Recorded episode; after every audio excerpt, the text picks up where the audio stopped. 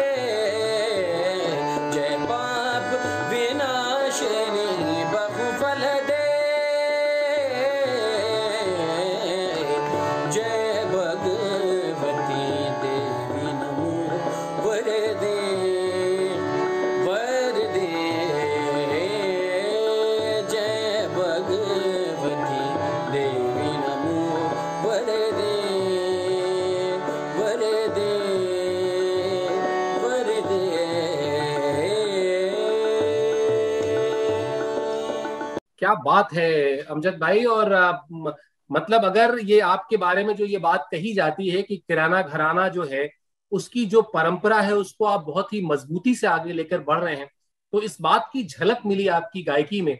और आपने बताया भी कि आपके घराने में गाया जाता है ज़्यादा।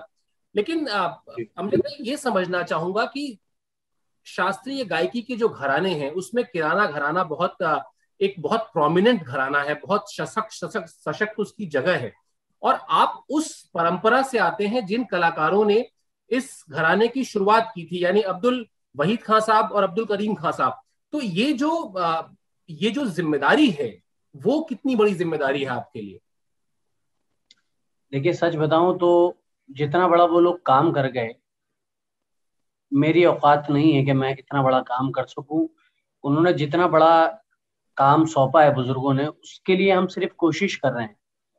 और ये तो अल्लाह को पता है कि वो किस हद तक हम नैया पार लगाएँगे या जिस तरह भी है। कोशिश कर रहे हैं अभी तो क्योंकि गाना बजाना बड़ा मुश्किल है।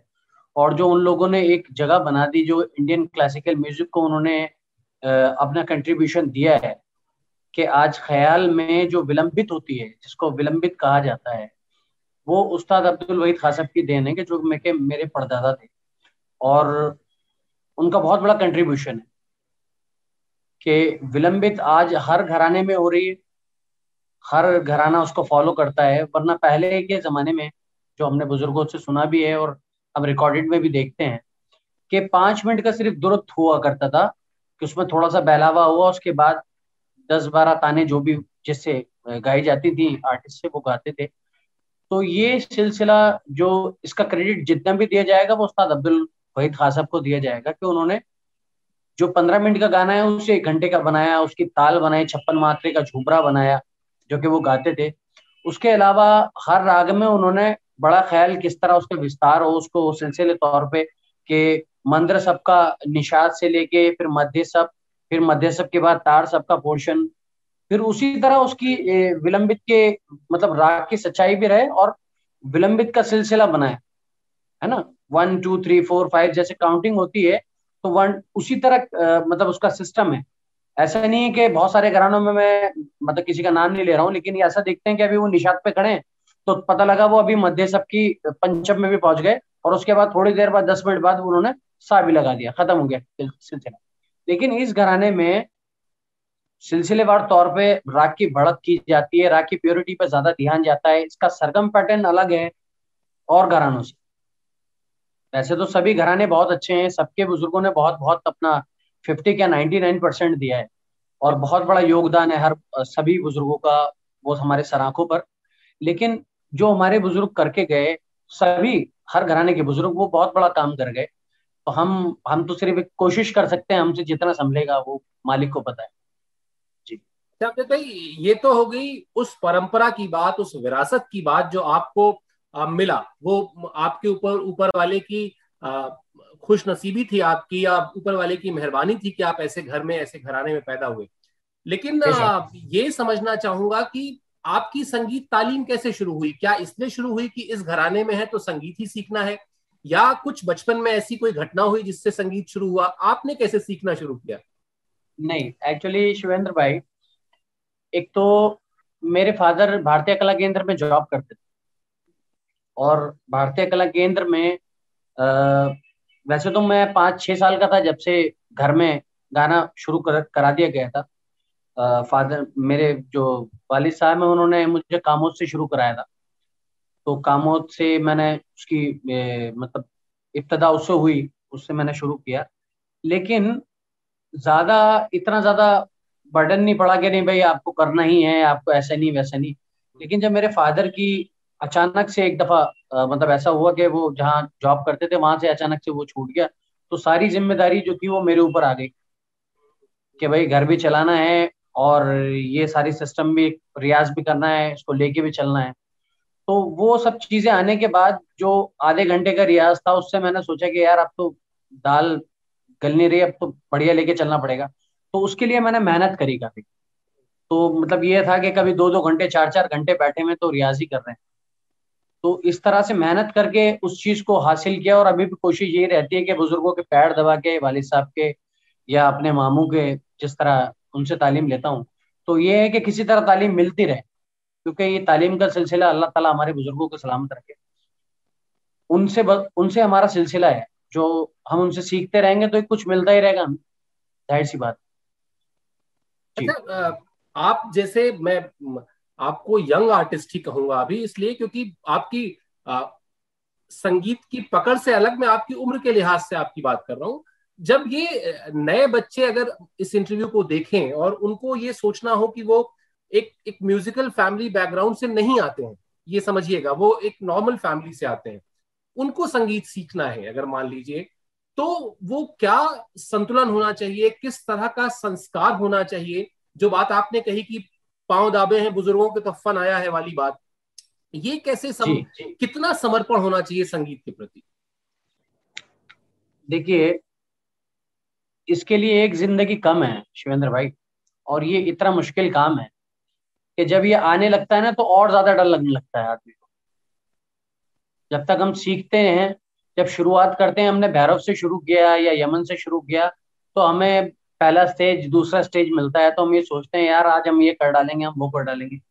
लेकिन जब हमें इसके बारे में धीरे धीरे नॉलेज होने लगती है गाने बजाने के बारे में कि यार, इससे मिलता जुलता राग ये भी है, फिर ये भी है, ये भी है, जितना हम इसमें जाते हैं, उतना डर लगने लगता है। और मैं बहुत खुशकिस्मत हूँ कि मैं इस घराने में पैदा हुआ। लेकिन मैं जानता हूँ कि अपनी मेहनत जो है इंसान की, वो सबसे बड़ी चीज़ कर्म की विद्या। क्योंकि जो इंसान कर्म ही नहीं करेगा तो अब चाहे वो घराने वाला हो या बगैर घराने का हो तो बेकार है मेरे ख्याल से। और वो घरानेदार ना हो के वो बगैर घराने का अच्छा है, जो मेहनत करके आ रहा है, जो अपने आप को मेट रहा है, अपनी एफर्ट लगा रहा है। तो ज़रूरी नहीं है, जो इंसान सीखेगा अच्छे गुरु से और अपनी मेहनत करेगा और अपना एफर्ट लगाएगा तो वो इनशाला ज़रूर, चाहे वो देर से आए, लेकिन आएगा। तो मैं रागगिरी के सब्सक्राइबर्स को ये बताना चाहूँगा कि रागगिरी दरअसल एक मुहिम थी जो 2015 में हम लोगों ने शुरू की। और हम बहुत सारे अंडर प्रिविलेज स्कूलों में जाते थे छोटे छोटे बच्चों के बीच।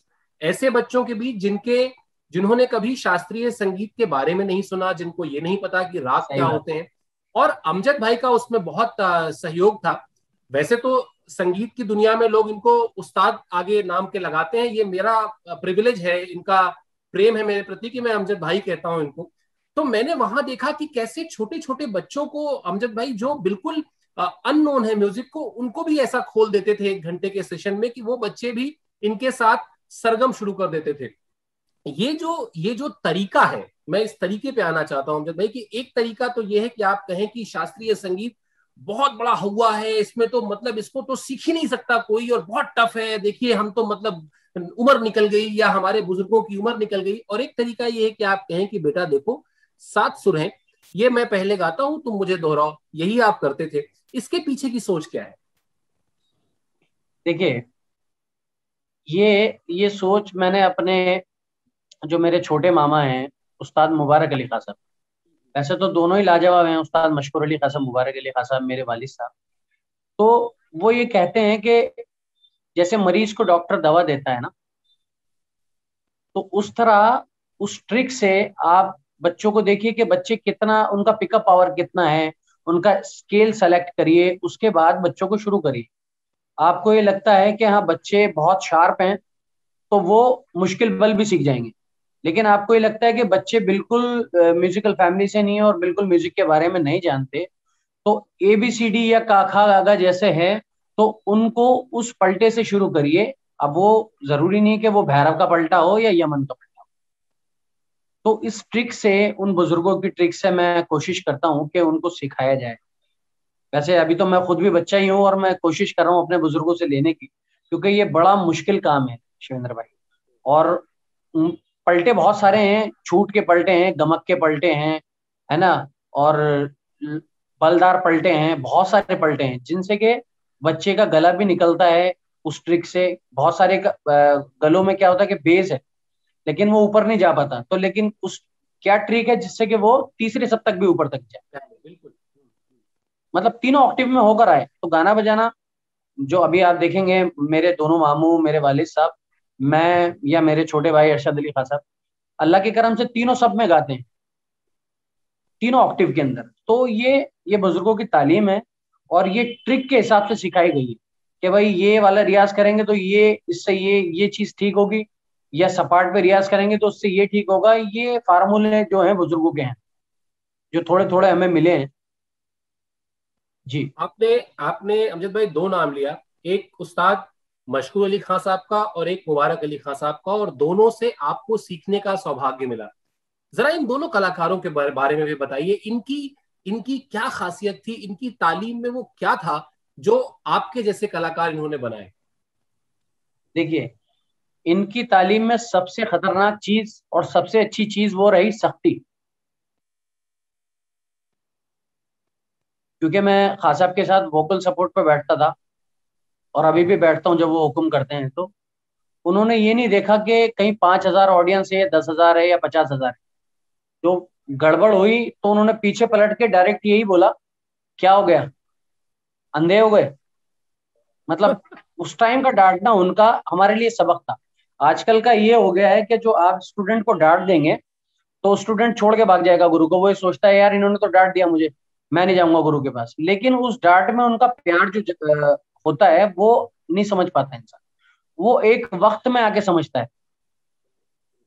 मैं आपको सच बता रहा हूँ, डांट के, मार के, प्यार से एक पलटे को कम से कम 500 बार बताया। लेकिन हमारे नहीं आ रहा दिमाग में। लेकिन जब वो दिमाग में आया तो फिर हमने सोचा कि यार, ये क्या बेहतरीन चीज़ है। है ना? तो जैसे कि एक टोड़ी का पलटा है। सारे गा रे गा रे गा रे गा मद गा म रे गा मद नि मद म गा मद नि ध नि द मद नि द रे नि द नि द। अब ये ऊपर तक जा रहा है, तीसरे सब तक। है ना? लेकिन इस पलटे को उस्ताद मशकुर अली खासाम ने, मेरे मामू ने कम से कम 500 बार तो कराया होगा कलकत्ते में। वो शेव कर रहे थे और मेरे से ये हो नहीं रहा था, वो शेव करते करते मुझे बता रहे थे, दोबारा बोल। फिर मैं उसको लेके जा रहा हूँ। नहीं, गलत हो गया, फिर दोबारा बोल। कम से कम 500 बार। और जहाँ गलती हो रही थी तो वो डांट भी रहे थे। तू अताई है तू बसीट है, तुझे आता नहीं। तो उनकी डांट आज समझ में आती है कि उन्होंने क्या बताया। समझे? तो और आजकल का दौर ये है कि उसको थोड़ा सा किसी बच्चे को कुछ बोल दो, या तो पेरेंट्स को बुरा लग जाता है। बच्चे को बुरा लग जाता है, वो प्रोफेशन ही छोड़ देता है जो आना चाह रहा है। तो लेकिन उसके अंदर हमें ये देखना चाहिए कि उस्ताद या गुरु जिस डेडिकेशन से आपको सिखा रहे हैं, उसमें बहुत एफर्ट लगता है। बहुत एफर्ट लगता है उसके अंदर। अपनी चीज़, अपना, अपने दिमाग की चीज़ आपके दिमाग में डालना, उस गले से निकलवाना, उसे, उस तरह की अदायगी करवाने में बड़ा एफर्ट लगता है। और उस्ताद को बड़ी बड़ी ट्रिकें करनी पड़ती हैं कि भाई वो कभी किसी ढंग से सिखा रहा है आपको, कभी डांट से, कभी प्यार से, कभी कुछ करके। तो उस्ताद जो गुरुर ब्रह्मा, गुरुर विष्णु, गुरुर देवो महेश्वरा जो कहा गया है, वो ऐसे नहीं कह गए। उसके अंदर बड़ी सच्चाई है, बहुत ज़्यादा। आजकल लोग नहीं समझते। बहुत सारे लोग ऐसे भी हैं जो समझते भी हैं। दस दस साल, पचास पचास, पच्चीस साल से एक एक उस्ताद के पास सीख रहे हैं और वो गाना बजाना कर भी रहे हैं। लेकिन बहुत सारे लोग ऐसे हैं जिनकी समझ में नहीं आता। उनको जरा सी बात बुरी लग जाती है और वो छोड़ देते जी। बहुत अच्छी बात कही आपने गुरु ब्रह्मा गुरु विष्णु। इसी पर अब थोड़ा सा आगे बढ़ते हैं और गुजारिश करेंगे कि जो आपके इन गुरुओं ने कोई एक कोई एक राग जो आपको बहुत प्यार से सिखाया हो और जिसपे थोड़ी डांट भी पड़ी हो वो राग आज हमको सुनाइए। सब में बढ़िया शिवेंद्र भाई मैं सच बता इसमें ये नहीं है क्योंकि वो देखिए घरानेदार जो होते हैं ना लोग उनसे लोगों की एक्सपेक्टेशन बहुत ज़्यादा रहती है। ज़्यादा होती है हाँ ये तो है। है ना? कि भाई ये आदमी कुछ बहुत अलग करेंगे, या इस तरह का बल जाएँगे, या इस तरह की तान जाएँगे कि यार जो दूसरे से नहीं होगी। अब उसके लिए पता लगा दो दो घंटे उस्ताद जी लेके बैठे हुए गुरु जी लेके बैठे हैं। तो वो जो है ना, एक मामला बड़ा खतरनाक होता है और डांट तो हर राग में खाई है और अभी भी हमें ये लगता है कि अल्लाह उनको ज़िंदा सलामत रखे। वो हमेशा हमारे सर पे ज़िंदा सलामत रहे और हमें डांटते रहे। क्योंकि उनकी डांट जो है हमारे लिए सबक है।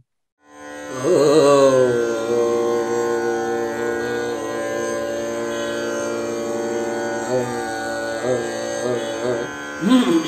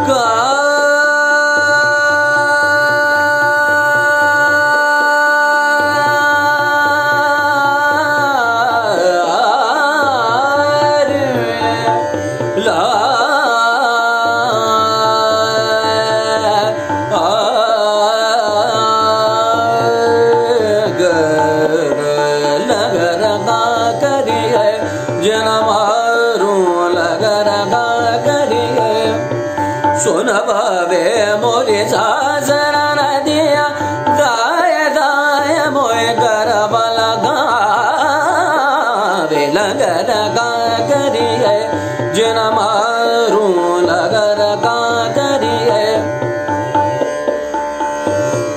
मम धनी निध मम गिर गम धनी धन गिर धनी ध मम गलंग का सरे गम धम गिर दलंग का गिर धनी रे धनी ध धनी ध मम गिर दलंग का सरे गम धनी धरे गम गिर धनी ध मम गिर दलंग का करिए जल मारू लगरा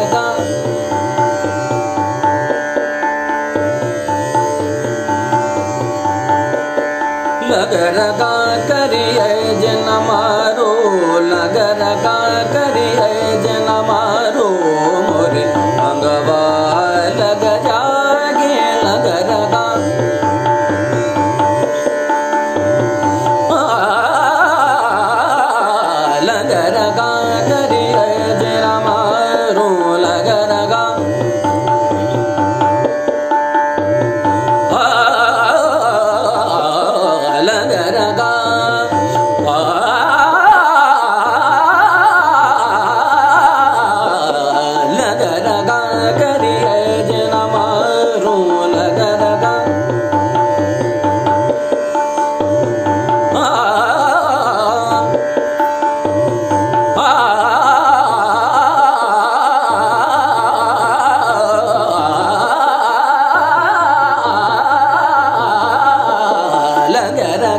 कीयजन लगरका लग